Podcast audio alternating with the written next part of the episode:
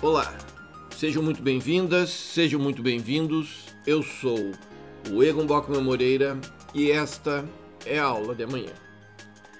Prosseguindo na nossa conceituação das cinco notas distintivas do direito administrativo brasileiro contemporâneo, isto é, aqueles pontos mais marcantes que fazem com que o direito administrativo brasileiro seja uma disciplina dogmaticamente autônoma tanto em termos nacionais, distinguindo-o de outras disciplinas jurídicas, quanto em termos universais, eu diria, distinguindo-o do direito administrativo de outros países, que em sua origem e em seu desenvolvimento podem, como efetivamente o fizeram, ter influenciado o direito administrativo brasileiro.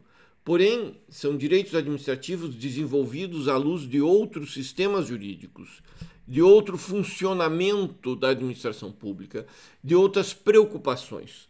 Por conseguinte, o que se pretende com essas cinco notas distintivas é exatamente fazer com que nós compreendamos o direito administrativo brasileiro de uma forma autônoma, emancipada. Emancipada em relação às demais disciplinas jurídicas e emancipada aqueles direitos os quais nós devemos respeito e reverência, porém não são direitos brasileiros, como por exemplo o direito administrativo francês, como por exemplo o direito administrativo norte-americano. As nossas notas distintivas que nós já vimos aqui, a primeira delas e mais marcante é exatamente a ausência de uma jurisdição administrativa. A segunda delas, também significativa, é a convivência, né, a boa vizinhança e mesmo a integração em determinados momentos do direito administrativo com o direito privado. O direito administrativo brasileiro ele conta hoje, especialmente, com fortes nuances, com fortes tons de direito privado e que às vezes predominam e ele se submete a vários regimes jurídicos dinâmicos, o que impacta na interpretação e aplicação do objeto da nossa conversa de hoje, que são os princípios jurídicos de direito administrativo. A, a teorização a respeito de princípios no Brasil sofreu uma expansão, quando menos a partir de meados da década de 80.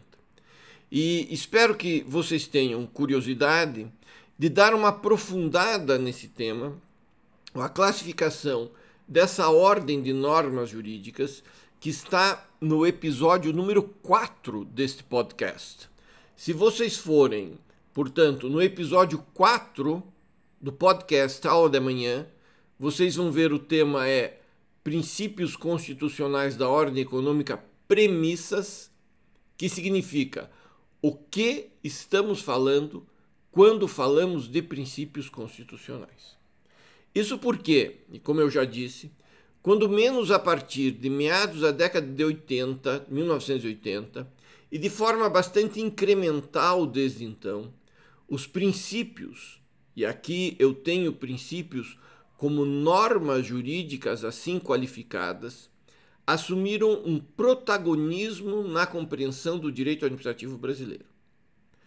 Portanto, há, há muitos doutrinadores, há muitos livros e, e acórdãos de jurisprudência dos tribunais de contas, do tribunal, dos demais tribunais administrativos, mesmo o Supremo Tribunal Federal do STJ, existem decisões que dizem que a verdade, o conjunto representado pelos princípios seria o configurador do regime jurídico administrativo brasileiro. Desde então, e se prestarmos bem atenção, são poucos ou quase nenhum os manuais que não possuam um capítulo específico sobre os princípios. Um capítulo específico explicando princípio por princípio, e não só aqueles arrolados expressamente na Constituição e em leis ordinárias, mas aqueles princípios que, digamos assim, nos geram uma certa criatividade, um certo afeto, uma certa necessidade de nós desenvolvermos um princípio para cada um chamar de seu. Por conseguinte, de forma intensa, boa parte da dogmática jurídica e das decisões dos tribunais administrativos e judiciais, hoje pretende explicar e aplicar o direito administrativo brasileiro com base nessa categoria, mais abstrata, é bem verdade, de normas jurídicas.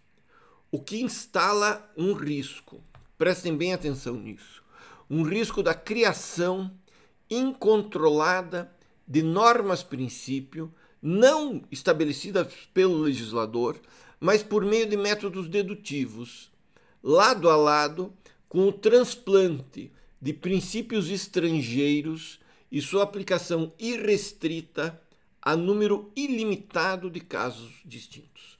Como consignou um belo artigo do meu professor Carlos Aris Sandfeld no livro Direito Administrativo para Céticos, em que ele faz a pergunta: princípio é preguiça?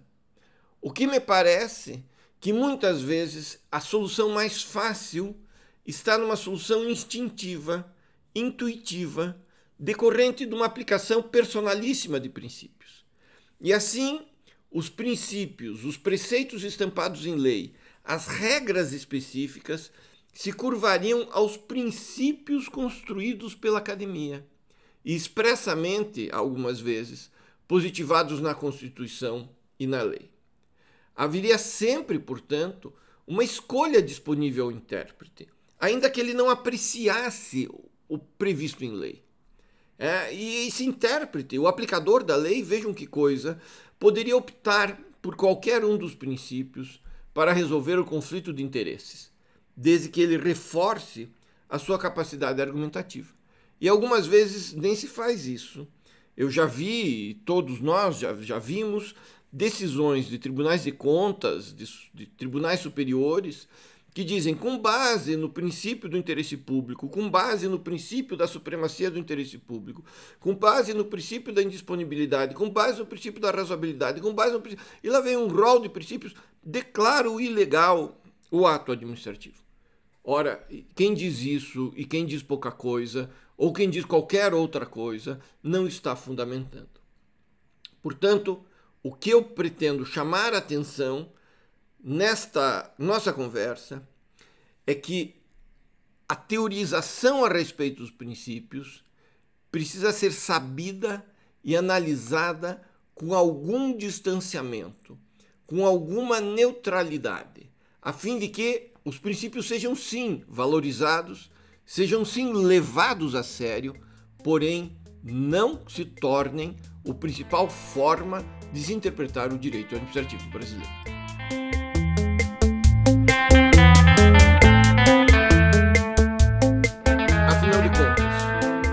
Vezes o problema é resolvido, o conflito é resolvido por meio da aplicação de uma regra, por, por meio de uma aplicação de uma norma expressa que não tem natureza principiológica. Ora, reitero, tudo isso precisa ser sabido e analisado com algum distanciamento, mesmo porque a preocupação e o debate a respeito dos princípios se ampliou de tal maneira que vem inspirando, eu diria, exageros legislativos. Hoje nós vivemos um ciclo vicioso de princípios. A doutrina os concebe, os tribunais os aplicam, o legislador os coleta e positiva. E a partir dessa positivação interminável de, de, de princípios, a doutrina renova o fenômeno, instalando nova e interminável ciência criativa. Peguem como exemplo o artigo 5 da Lei de Licitações de Contrato, a Lei 14133 de 2021, que arrola nada menos do que 22 princípios de observância obrigatória. Diz lá o artigo 5 eu quero ver se eu tenho fôlego para ler. Na aplicação desta lei, serão observados os princípios da legalidade, da impessoalidade, da moralidade, da publicidade, da eficiência, do interesse público, da probidade administrativa, da igualdade, do planejamento, da transparência, da eficácia, da segregação de funções, da motivação, da vinculação edital, do julgamento objetivo, da segurança jurídica, da razoabilidade, da competitividade, da proporcionalidade, da celeridade, da economicidade e do desenvolvimento nacional sustentável. assim como as disposições do Decreto-Lei 4657, a Lei de Introdução às Normas do Direito Brasileiro.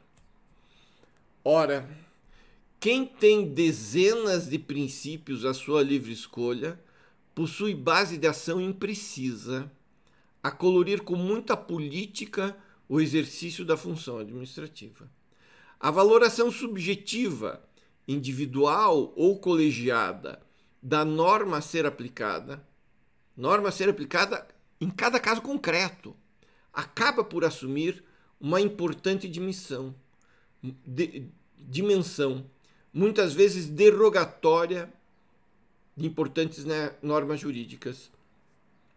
Vamos ver na no Supremo Tribunal Federal, na ação direta ADPF, no, número 912 do Tribunal Pleno, de relatoria do eminente senhor ministro Alexandre de Moraes, em março de 2022 foi julgado que, de acordo com os princípios republicano, da isonomia, da razoabilidade, da moralidade e da impessoalidade, como razão de decidir para decretar a inconstitucionalidade de lei estadual asseguradora de pensão a familiares de ex-detentores de mandato político.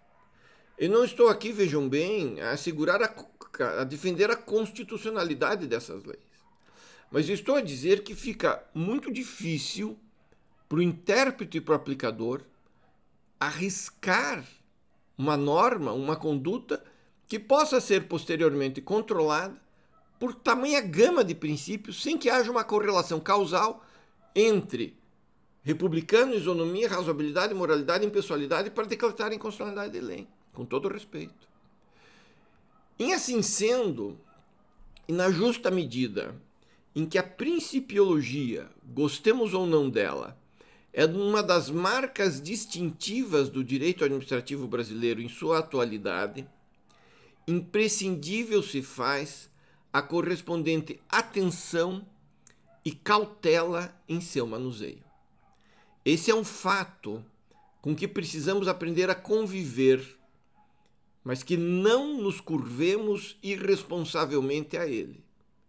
É necessário, portanto, combinar o efetivo prestígio aos princípios com uma autocontenção, um comedimento na sua aplicação sob pena de nós prestigiarmos de modo exacerbado a imprecisão e a abstração no ordenamento jurídico brasileiro. E assim sendo, exageros e desprezos à parte, fato é que, ao menos os princípios estruturais do direito administrativo, quais sejam a legalidade, a impessoalidade, a moralidade, a publicidade e a eficiência, todos literalmente expressos no caput do artigo 37 da Constituição, esses princípios merecem sim ser levados muito a sério, tanto em termos de fundamento de validade para a legislação ordinária, como na condição de pautas hermenêuticas. Por outro lado, e atenção quanto a isso, o culto aos princípios não pode ter o condão de implicar desatenção às regras jurídicas, sejam elas constitucionais, sejam integrantes da legislação ordinária. A aplicação das regras, de grau inferior, é verdade, e com maior concretude, eis que usualmente dirigidas a situações específicas, ela deve anteceder e deve resolver as cogitações interpretativas que possam se basear em princípios. O mesmo se diga, vejam bem, do estatuído em fontes infralegais específicas, como os contratos administrativos. Os contratos administrativos têm obrigações e prestações que exigem atenção a pacta sunt servanda. Um princípio abstrato não pode ser sacado da manga do intérprete, da manga do regulador, da manga do controlador para desfazer um negócio jurídico ou implicitamente revogar uma cláusula contratual. Portanto, para os objetivos dessa nossa aula de manhã, os princípios eles podem e devem ser compreendidos em sua classificação material teleológica. Normas jurídicas com maior nível de abstração, as quais ocupam o alto da hierarquia normativa e, assim, estabelecem fins a ser atendidos e orientam a aplicação das normas que lhes são subalternas. Nós poderíamos até estatuir uma ordem, Constituição, leis, regulamentos, atos e contratos. Tais normas, inclusive as principiológicas, integram a base do ordenamento jurídico brasileiro e suas finalidades não podem ser desrespeitadas, inclusive quando a aplicação da legislação de grau hierárquico superior, inferior. É importante que nós tenhamos consciência disso, para que nós possamos manusear os desafios do direito administrativo brasileiro. Em suma, e respondendo à provocação do meu querido professor Carlos Ari Sandfeld, princípio não pode ser preguiça. Princípio há de seguir um caminho hermenêutico que, na ausência de uma regra que resolva adequadamente o conflito de interesses, o princípio pode ser aplicado e deve ser aplicado, contudo, sempre com uma carga argumentativa reforçada. E talvez assim nós consigamos dar uma específica configuração ao direito administrativo brasileiro. Muito obrigado pela atenção, fiquem bem e até a próxima aula de amanhã.